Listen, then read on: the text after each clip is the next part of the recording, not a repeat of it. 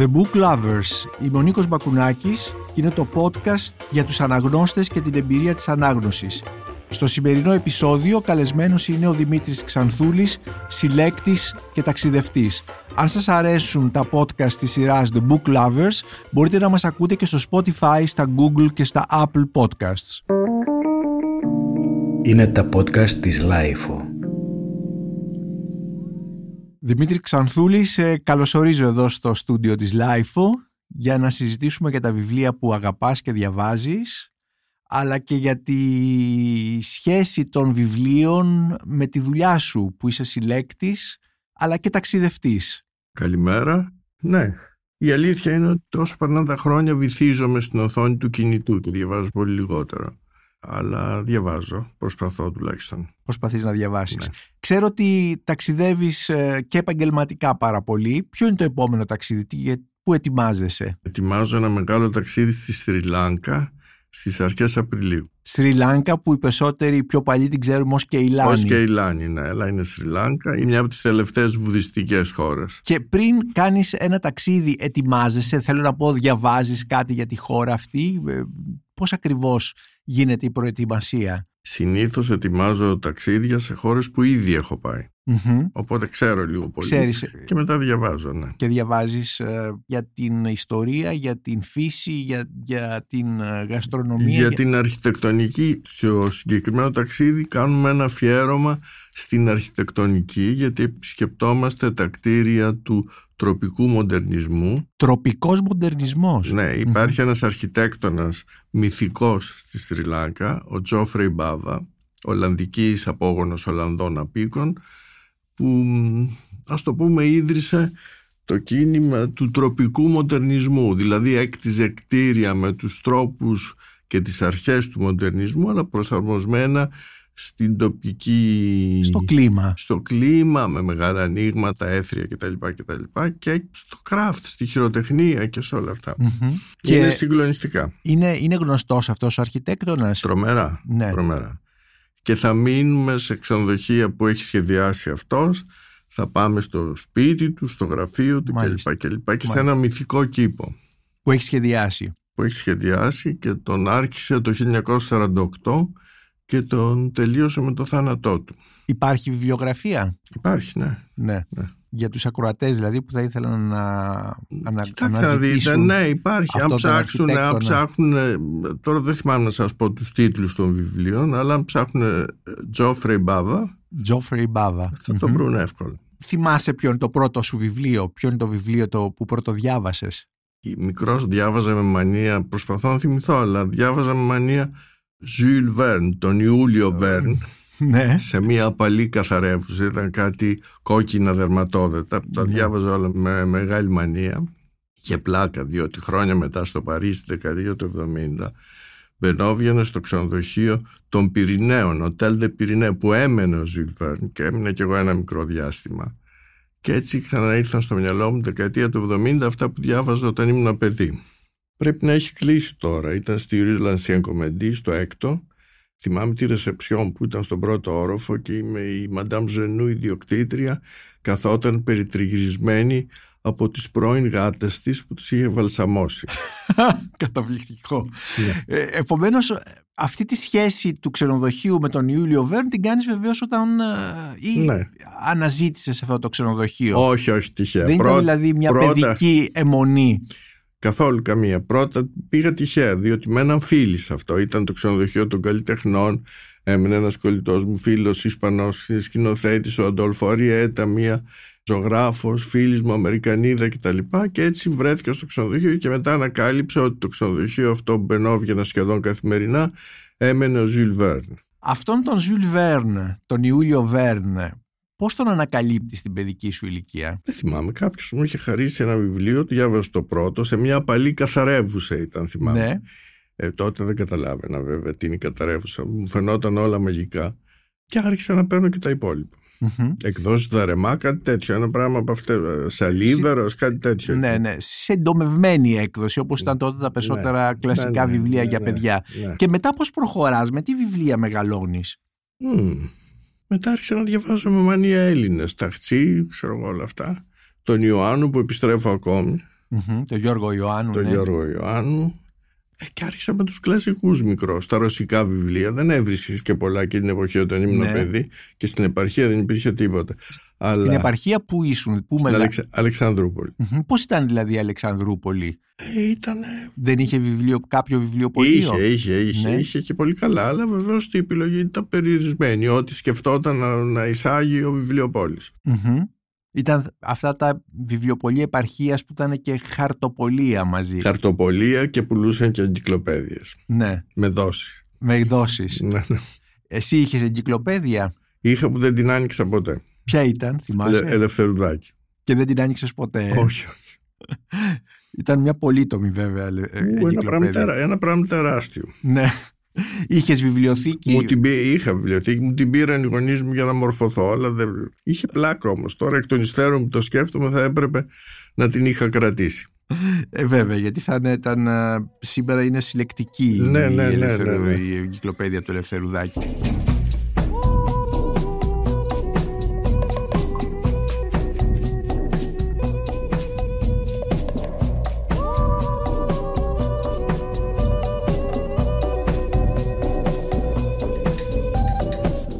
Ποιος ήταν ε, ή ποιος είναι ο αγαπημένος συγγραφέας Δημήτρη Ξανθούλη; Αυτό σκεφτόμουν.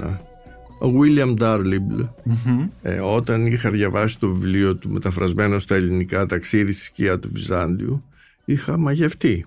Ήταν ένα βιβλίο για το Άγιο Όρος, ε; Ένα βιβλίο που ξεκινούσε, ακολουθούσε τα απομνημονεύματα ενός μοναχού που έκανε ένα προσκύνημα εμ, στα μοναστήρια του Αγίου Όρους και στην Μέση Ανατολή και κάτω πιο κάτω μέχρι, έφτανε μέχρι την Αίγυπτο. Και διαβάζοντας αυτό το βιβλίο άρχισα να ακολουθώ τα βήματα του συγγραφέα. Και πήγα σε όλα τα μέρη Έχεις σχεδόν. κάνει δηλαδή όλη αυτή τη διαδρομή που Έχω κάνει... κάνει εκτός, εκτός από τους Άγιους Τόπους στην Ιερουσαλήμ που δεν έχω καταφέρει να πάω και όπως φαίνεται τε- και όπως είναι τα πράγματα δεν θα, θα δυσκολευτούν πάρα πολύ όλοι να ξαναπάμε. Μμμ. Είναι κενό για σένα που δεν έχεις επισκεφτεί την Ιερουσαλήμ; Ναι, θα ήθελα πάρα πολύ. Και πώς αναπληρώνεις αυτό το κενό; Πώς δηλαδή γνωρίζεις αυτή τη μυθική πόλη; Δεν την αναγνωρίζω, την γνωρίζω μέσα από τα βιβλία τώρα ξαναδιαβάζω. Το είχα διαβάσει και παλιά, αλλά τώρα ξαναδιαβάζω γιατί το είδα σε ένα τευχίδιο στην καθημερινή την ε, βιογραφία μιας πόλης, της πόλης της Ιερουσαλήμ από το Σάιμον Μοντεφιόρ. Ο Σάιμον Μοντεφιόρε. Μμμ. Είχε κυκλοφορήσει παλιά νομίζω... Και σε έχω, Ε, έχω ναι. μεγαλώσει και σε ένα σπίτι με πολλές διηγήσεις για τα Ιεροσόλυμα. Πρώτον, ο, ο αδελφός της μαμάς μου πήγε στην, στα Ιεροσόλυμα και έπαθε άνοια και τον χάσαμε και τον βρήκαν μετά από μήνες. και, και έτσι είναι. Πού τον βρήκατε Ο δηλαδή. θείος Γιώργος, οι κόρες του τον βρήκαν. Πού, σε ποια περιοχή του Στα κόσμου; Ιεροσόλυμα. Μάλιστα. Περιφερόντα. Επίσης, ε, ο πατέρας μου ήταν εκεί στο- στρατιώτης στο δεύτερο παγκόσμιο πόλεμο. Βαφτίστηκε στον Ιορδάνη. Έχω τρομερές φωτογραφίες. Και πώς δεν διάφορα- λέγεσαι Χατζή Ξανθούλης; Θα λέγαμε Χατζη Ξανθούλης, ναι. Έτσι πρέπει να με αποκαλείτε. Επομένως, ε, διαβάζεις ταξιδιωτικά βιβλία. Μας είπες ότι διάβασες στη σκιά του Βυζαντίου του William Dalrymple και έκανες όλο το ταξίδι αυτό. Ε, Ναι. όχι, όχι όλο, το έκανα τμηματικά. Δεν είναι ότι Ναι. ξεκίνησα μια μέρα και τα έκανα όλα, το ένα μετά το άλλο. Ε, φαντάζομαι λοιπόν ότι και λόγω της δουλειάς σου ε, ως οργανωτής, ως ταξιδευτής και οργανωτής ταξιδιών ε, πρέπει να διαβάζεις ε, ταξιδιωτική λογοτεχνία. Διαβάζω, ναι, διαβάζω. Και μ' αρέσουν όλοι οι συγγραφείς, ε, όλες αυτές, όλος αρχές του 20ου αιώνα στη Μέση Ανατολή, η Φρέγια Στάρκ, η, πώς τη λένε, η Gertrude Bell, όλοι, όλες αυτές οι γυναίκες συγγραφείς που ήταν μισό κατάσκοποι, μισό γυναίκες συγγραφείς που ταξίδευαν και οργάνωναν τη Μέση Ανατολή, τρομερές κυρίες. Διάβασες και Αγκάθα Κρίστη τα... Τα κάθε Κρίστη όχι δεν μου άρεσε ποτέ. Ναι. Ε, Όχι το, το, το βιβλίο της για την, τις ανασκαφές που έκανε ο αυτό, ναι, αρχαιολόγος αυτό, σύζυγός. αυτό, αυτό ναι, είναι εξαιρετικό. Επίσης, Ο αρχαιολόγος σύζυγός της που έκανε εκεί στην Επίσης περιοχή. με εγωίτευε πολύ η Ελίζαμπεθ Ντέιβιτ που ήταν συγγραφέας μαγειρικής κυρίως συγγραφέας που έγραφε βιβλία με συνταγές αλλά ξεκίνησε ζώντας στην Ελλάδα τόσκασε με τον πόλεμο πήγε και καταστάθηκε στην Αίγυπτο και μ, ήταν κατάσκοπος και αυτή. Όλες αυτές ήταν κατάσκοποι. Και όταν γύρισε στην Αγγλία που ήταν ένα χάος, μια Αγγλία βομβαρδισμένη, δεν είχαν να φάνε, τρώγαν κάτι κατεψυγμένα μπιζέλια, ξέρεις, τότε στην Αγγλία δεν υπήρχε τίποτα. Ήταν με, με δελτίο και τα λοιπά, ναι. Ναι, έγραφε, έγραφε, έβγαλε ένα βιβλίο που λεγόταν The Mediterranean Food που εκεί μέσα στους Άγγλους που δεν είχαν να φάνε και τρώγαν κάτι μπιζολάκια άρχισε να μιλάει για βασιλικό, για μελιτζάνες που ήταν άγνωστο, για ελαιόλαδο, για σίκα, δεν υπήρχε σίκα στην Αγγλία και την κοιτούσα σαν ουρανοκατέβατη και ήταν μυθικό πρόσωπο γιατί διαμόρφωσε λίγο το γούστο της αγγλικής σκηνής μαγειρικής μετά τον πόλεμο. Δημήτρη, ε, έχεις, ε, έχεις ταξιδέψει πολύ σε ένας κοσμοπολίτης, έχεις ε, ζήσει σε εξωτικά αλλά και σε μητροπόλεις, σε εκροτικά μέρη αλλά και σε μητροπόλεις του δυτικού κόσμου ε, και λόγω της δουλειάς σου αλλά και σαν νοοτροπία από όσο μπορώ να, ξέ, να σε ξέρω γιατί γνωρισόμαστε χρόνια έχεις συναντήσει συγγραφείς μέσα σε, αυτό το, σε αυτές τις περιπλανήσεις σου; Ε, όχι πολλούς. Έχω, α, έχω συναντήσει τον Πολ Μπόουλς στην Ταγγέρη. Πες μας λοιπόν, είναι καταπληκτικό αυτό που λες. Ναι. νομίζω ότι για πρώτη φορά το ακούω. Ναι. Τον είχα συναντήσει πριν το διαβάσω. Εγώ δεν ήξερα ποιος είναι ο Πολ Μπόουλς. Ήμουν στα ένα πάρτι στην Margaret McBey που ήταν μια τρομερή κυρία που ήταν η χήρα του McBey. Ήταν ένας ζωγράφος Άγγλος πέθανε πριν πολλά χρόνια που αυτός που έκανε το, το πορτρέτο του Λόρενς της Αραβίας, το, το γνωστό αυτό ναι. που υπάρχει. Η Margaret McBey ήταν μια τρομερή κυρία που έδινε δεξιώσεις. Και εκεί γνωρίστηκα τον Πολ Bowles τον οποίο στην Ελλάδα το γνωρίσαμε με το, μέσα από την ταινία αυτή του Μπερτολούτσι, το Τσάις στη ναι, Σαχάρα. Ναι, ναι. Και μας είχε καλέσει, εγώ και ένας φίλος μου, μας είχε καλέσει την άλλη μέρα στο σπίτι του, ότι πίναμε τσάι και μας έβαζε να ακούμε μουσικές κτλ. Τι μουσικές δηλαδή; Αυτός έκανε ηχογραφήσεις της τοπικής μουσικής. Είχε, είχε εκατομμύρια ταινίες. Ε, παλιές ταινίες με το φωνή. Μπομπίνες, όπως λέγαμε, ναι. Ναι, που είχε, ηχογραφούσε τη μουσική της, ε, του Μαρόκου. Και μετά διάβασες ε, βιβλία του; Ναι, μετά διάβασα βιβλία του. Ναι, ναι μετά διάβασα σχεδόν όλα τα βιβλία του.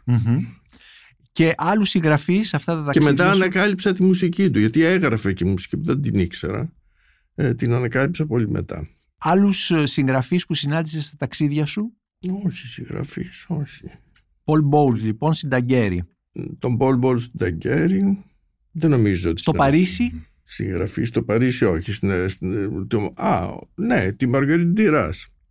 Η οποία μου έκανε μαθήματα μαγειρικής. Μου έμαθε να κάνω την μπλανκέτ τεβό. Καλά. Ναι, σοφά. Μου αρέσει που είσαι πολύ μπλαζέ. Έχεις μάθει να κάνεις την μπλανκέτ τεβό με τη Μαργαρίτη Ντυράς. Ναι, ναι, και την ακολουθώ. Το έχεις ξεχάσει λίγο, αλλά το θυμάσαι. την, την κάνω με μεγάλη επιτυχία από τότε. Τη συνταγή αυτή. Ναι, ε. ναι, ναι, βεβαίως είναι συνταγή Μαργαρίτη. Υπάρχει ένα βιβλίο μες συνταγές του Μαργκερίτ που το είχε βγάλει ο γιος της, ο Ούτα Μάσκολο και μου το είχε στείλει σε φωτοτυπία διότι είχε απαγορευτεί επειδή ο επίσημος εκδοτικός οίκος της Μαργαρίτ δεν τον έκρινε. Και πρέπει να το βρω κάποια στιγμή. Είναι μέσα στα πράγματά μου που έχει τρομερές συνταγέ του Μαργαρίτ. Γιατί θα είναι πολύτιμο αυτό. Πολύτιμο, ναι, ναι, ναι. Υπάρχει, το έχω, αλλά πρέπει να το βρω. Και οι συνταγέ της Γερτούδης Στάιν που έκανε ε, σοκολατάκια με χασίς που ήταν αγαπημένη συνταγή και επίσης είχε μια συνταγή που λάτρευα που ήταν κότα γεμιστή με αυγά. Κότα με αυγά γεμιστή με αυγά. Ήταν όλες αυτές οι συνταγές που είχε 4 κιλά βούτυρο, 24 αυγά κτλ. Και πώς βρέθηκες με την Μαργαρίτη και έκανες, σου έκανε μαθήματα μαγειρικής; Είχα ένα κολλητό φίλο, Αργεντίνο, το Ραούλ που τον φιλοξενούσε εκείνη την εποχή σε μία από τις οφείτες του σπιτιού της.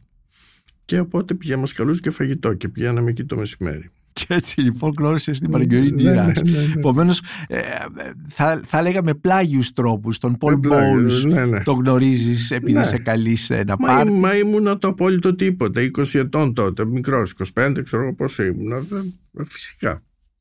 Στη Νέα Υόρκη; Στη Νέα Υόρκη δεν πολύ πήγαινα. Μια φορά έχω πάει όλο και όλα. Mm-hmm. Αρχές δεκαετία του 80, οπότε δεν την ξέρω καλά.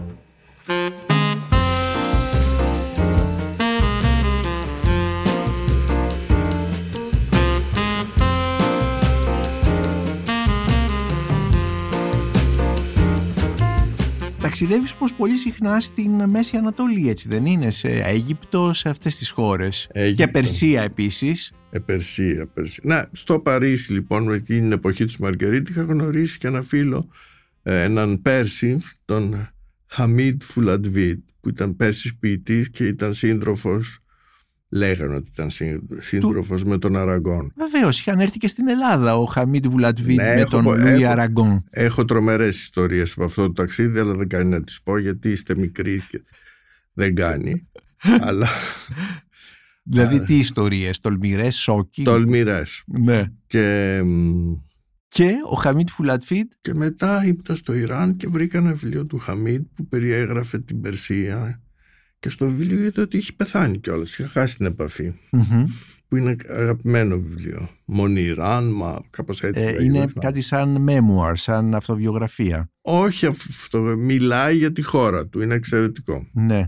Μιλάει για τη χώρα του όπως την έβλεπε αυτός. Αυτό πρέπει να ήταν πέρσι τη upper class. Ναι. Και εσύ το γνώρισες λοιπόν στο Παρίσι μέσα στον κύκλο του ποιητή και συγγραφέα Λουί Αραγκόν. Ναι, ναι, ναι, ναι. ναι.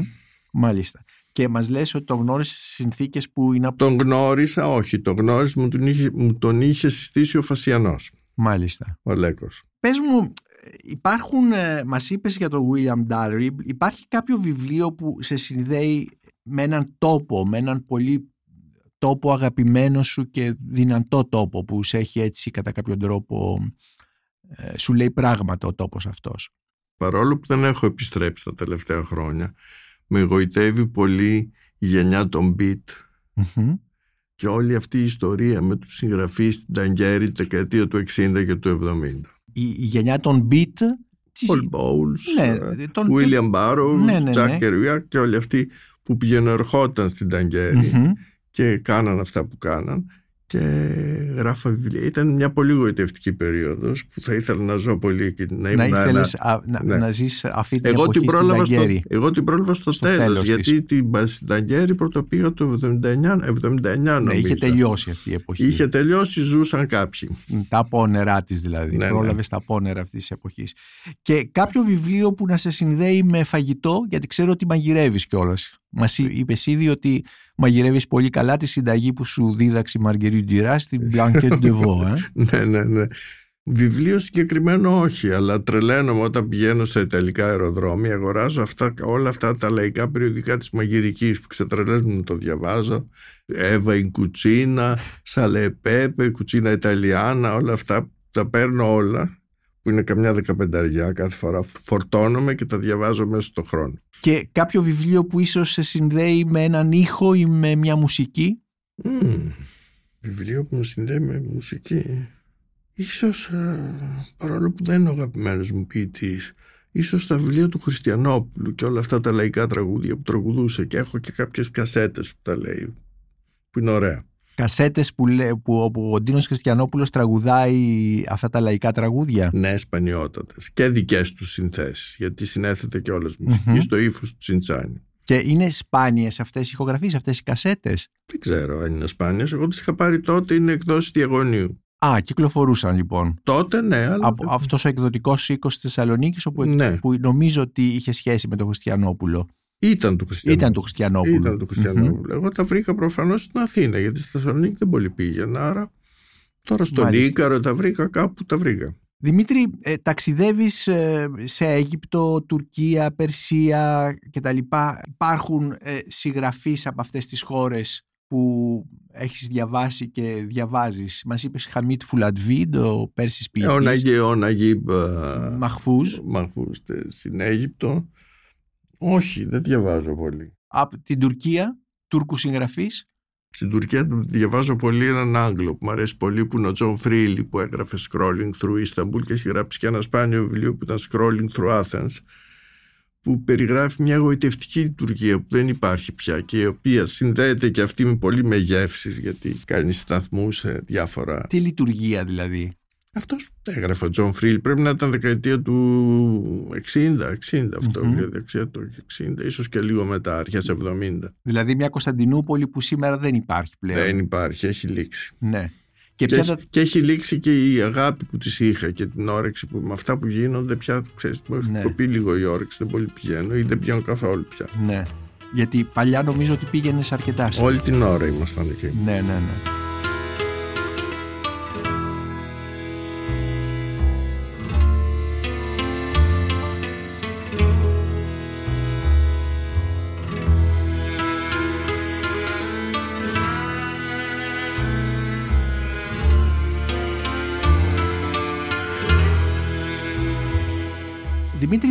Είσαι συλλέκτης έργων, έργων κυρίως κεραμικών, έτσι δεν είναι; Συλλέγω, ναι, συλλέγω κεραμικά ελληνικά.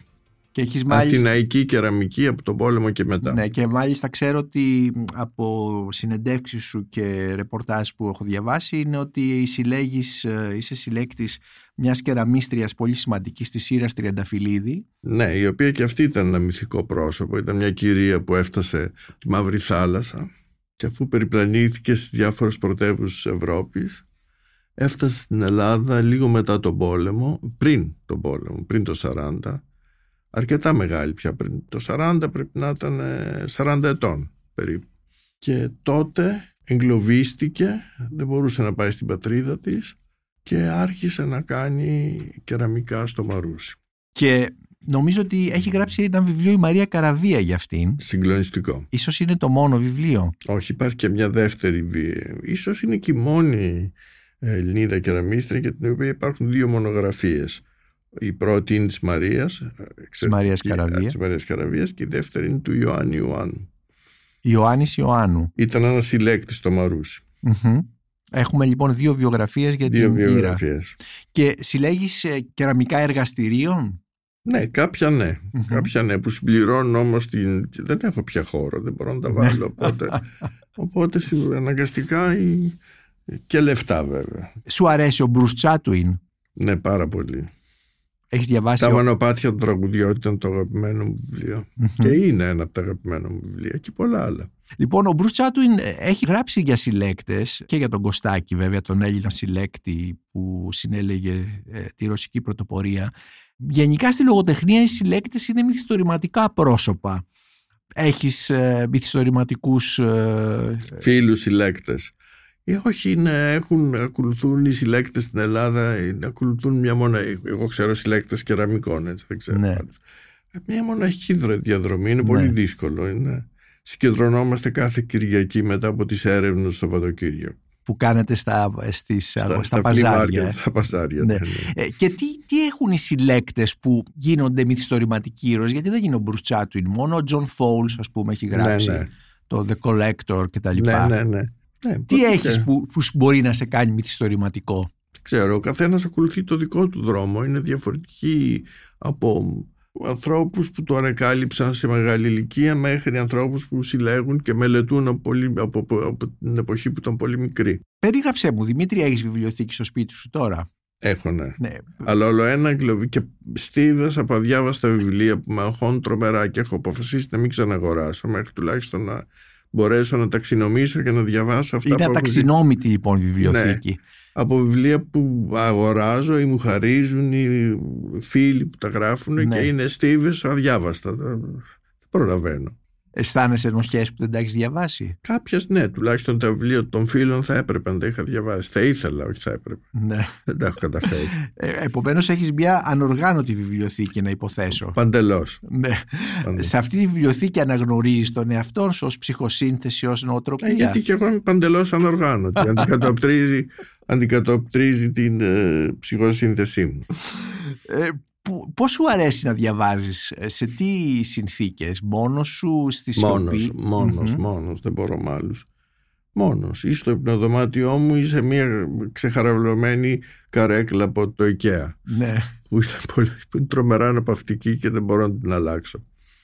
Και σ' αρέσει να διαβάζεις λοιπόν ε, στο σπίτι σου ή... Στο σπίτι, στο σπίτι. Mm-hmm. Στο σπίτι παίρνω, και παίρνω βιβλία στις διακοπές που δεν κάνω πολλές, αλλά όποτε κάνω. Ναι. Παίρνω βιβλία μαζί μου. Δημήτρη, μαγειρεύεις; Ήδη μας είπες ε, την εμπειρία σου με τη Μαργκερή Ντυράς. Ε, ποιους θα καλούσες σε γεύμα, ποιους συγγραφείς θα καλούσες σε γεύμα; Γεύμα ή δείπνο πριν απ' όλα; Δείπνο. Γιατί; Γιατί είναι πιο εύκολο. Γιατί είναι πιο εύκολο; Γιατί δεν έχεις να ξυπνήσεις το χάραμα να μαγειρεύεις οπότε το ξεκινάς λίγο πιο αργά. Εσύ μαγειρεύεις; Εγώ ναι. Ναι. Ποιος θα καλούσα Ναι. Καταρχάς θα το έκανα, θα έκανα μόνο γκέι Θα καλούσα τον Γκουεντίν Κρίς προς τιμήν του. Ναι. Ο οποίος ένας φίλος μου που τον έβλεπε πολύ στη Νέα Υόρκη μου έλεγε ότι επειδή ήταν πολύ τσιγκούνι στρεφόταν με φιστίκια από τα βερνισάζ που τον καλούσα και θα καλούσα όλους τους Γκέιτς, Νόρμαν Ντούκλας, τον Ταξί για να, να είναι μια πιο πικάντικη ε, νότα Ναι. ε, και διάφορους άλλους. Και τι θα μαγείρευες; Ιταλικά, γιατί μου αρέσει η Ιταλική κουζίνα, γιατί έχεις μια απλότητα ε, που με εγωιτεύει. Με τίποτε, με λίγο αλεύρι, λίγο νερό και δύο-τρία λαχανικά κάνουν, κάνουν θαύματα στην Ιταλία. Μμμ. Και πάντοτε αυτό που με εγωιτεύει είναι η απλότητα της μαγειρικής. Δεν μου αρέσουν καθόλου τα σύνθετα και σοφιστικά πιάτα. Και θα είχε θέμα αυτή η βραδιά εκτός από το φαγητό; Τι, τι θα μη συζητούσατε με τους, ε, με τους καλεσμένους σου; Τα θέματα των γκέι θα λέγαμε και τον Edmund- ε, θα καλούσε και τον Edmund White. Τον Κάποτε- Αυστραλό συγγραφέα. Ναι, ναι, κάποτε είχε.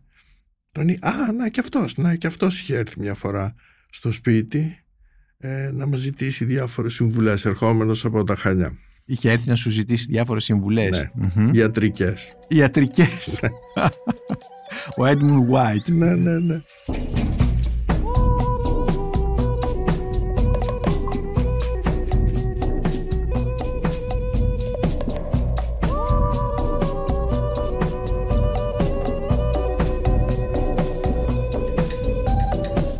Υπάρχει κάποιο μυθοπλαστικό love story που θυμάσαι, που έχεις διαβάσει δηλαδή σε βιβλίο; Όχι, γιατί να σου πω την αλήθεια δεν μπορώ να συγκεντρωθώ στα βιβλία με fiction. Ναι. Όσο περνάνε τα χρόνια δεν μου είναι αδύνατο να διαβάσω. Διαβάζω μόνο ιστορικά, διαβάζω μόνο ταξιδιωτικά, διαβάζω τέτοια πράγματα. Αλλά ναι. fiction, να συγκεντρωθώ και να παρακολουθήσω ένα love story ή τη διαδρομή μια ανθρώπων ή την εξέλιξη μιας ιστορίας μου είναι τελείως αδύνατο γιατί διαβάζω μια σελίδα και όταν πάω στη δεύτερη ξεχνάω ότι είχα διαβάσει οπότε είναι αδύνατο. Οπότε Μμμ. έχω σταματήσει να διαβάζω fiction. Κλασικό βιβλίο έχεις διαβάσει τελευταία; Κλασικό όχι, αλλά θέλω να ξαναπιάσω τους Ρώσους. Τους διαβάζω με πολύ αγάπη πάντα. Μμμ. Γιατί; Έχεις σε, κάποια, σε συνδέει ίσως με κάποιες παλιότερες αναγνώσεις κτλ. Ε, γιατί τους διάβαζα, τους διάβαζα μικρός. Μμμ. Ντοσκογεύσκι, Τσέχοφ, όλους αυτούς τους διάβαζα με μεγάλη...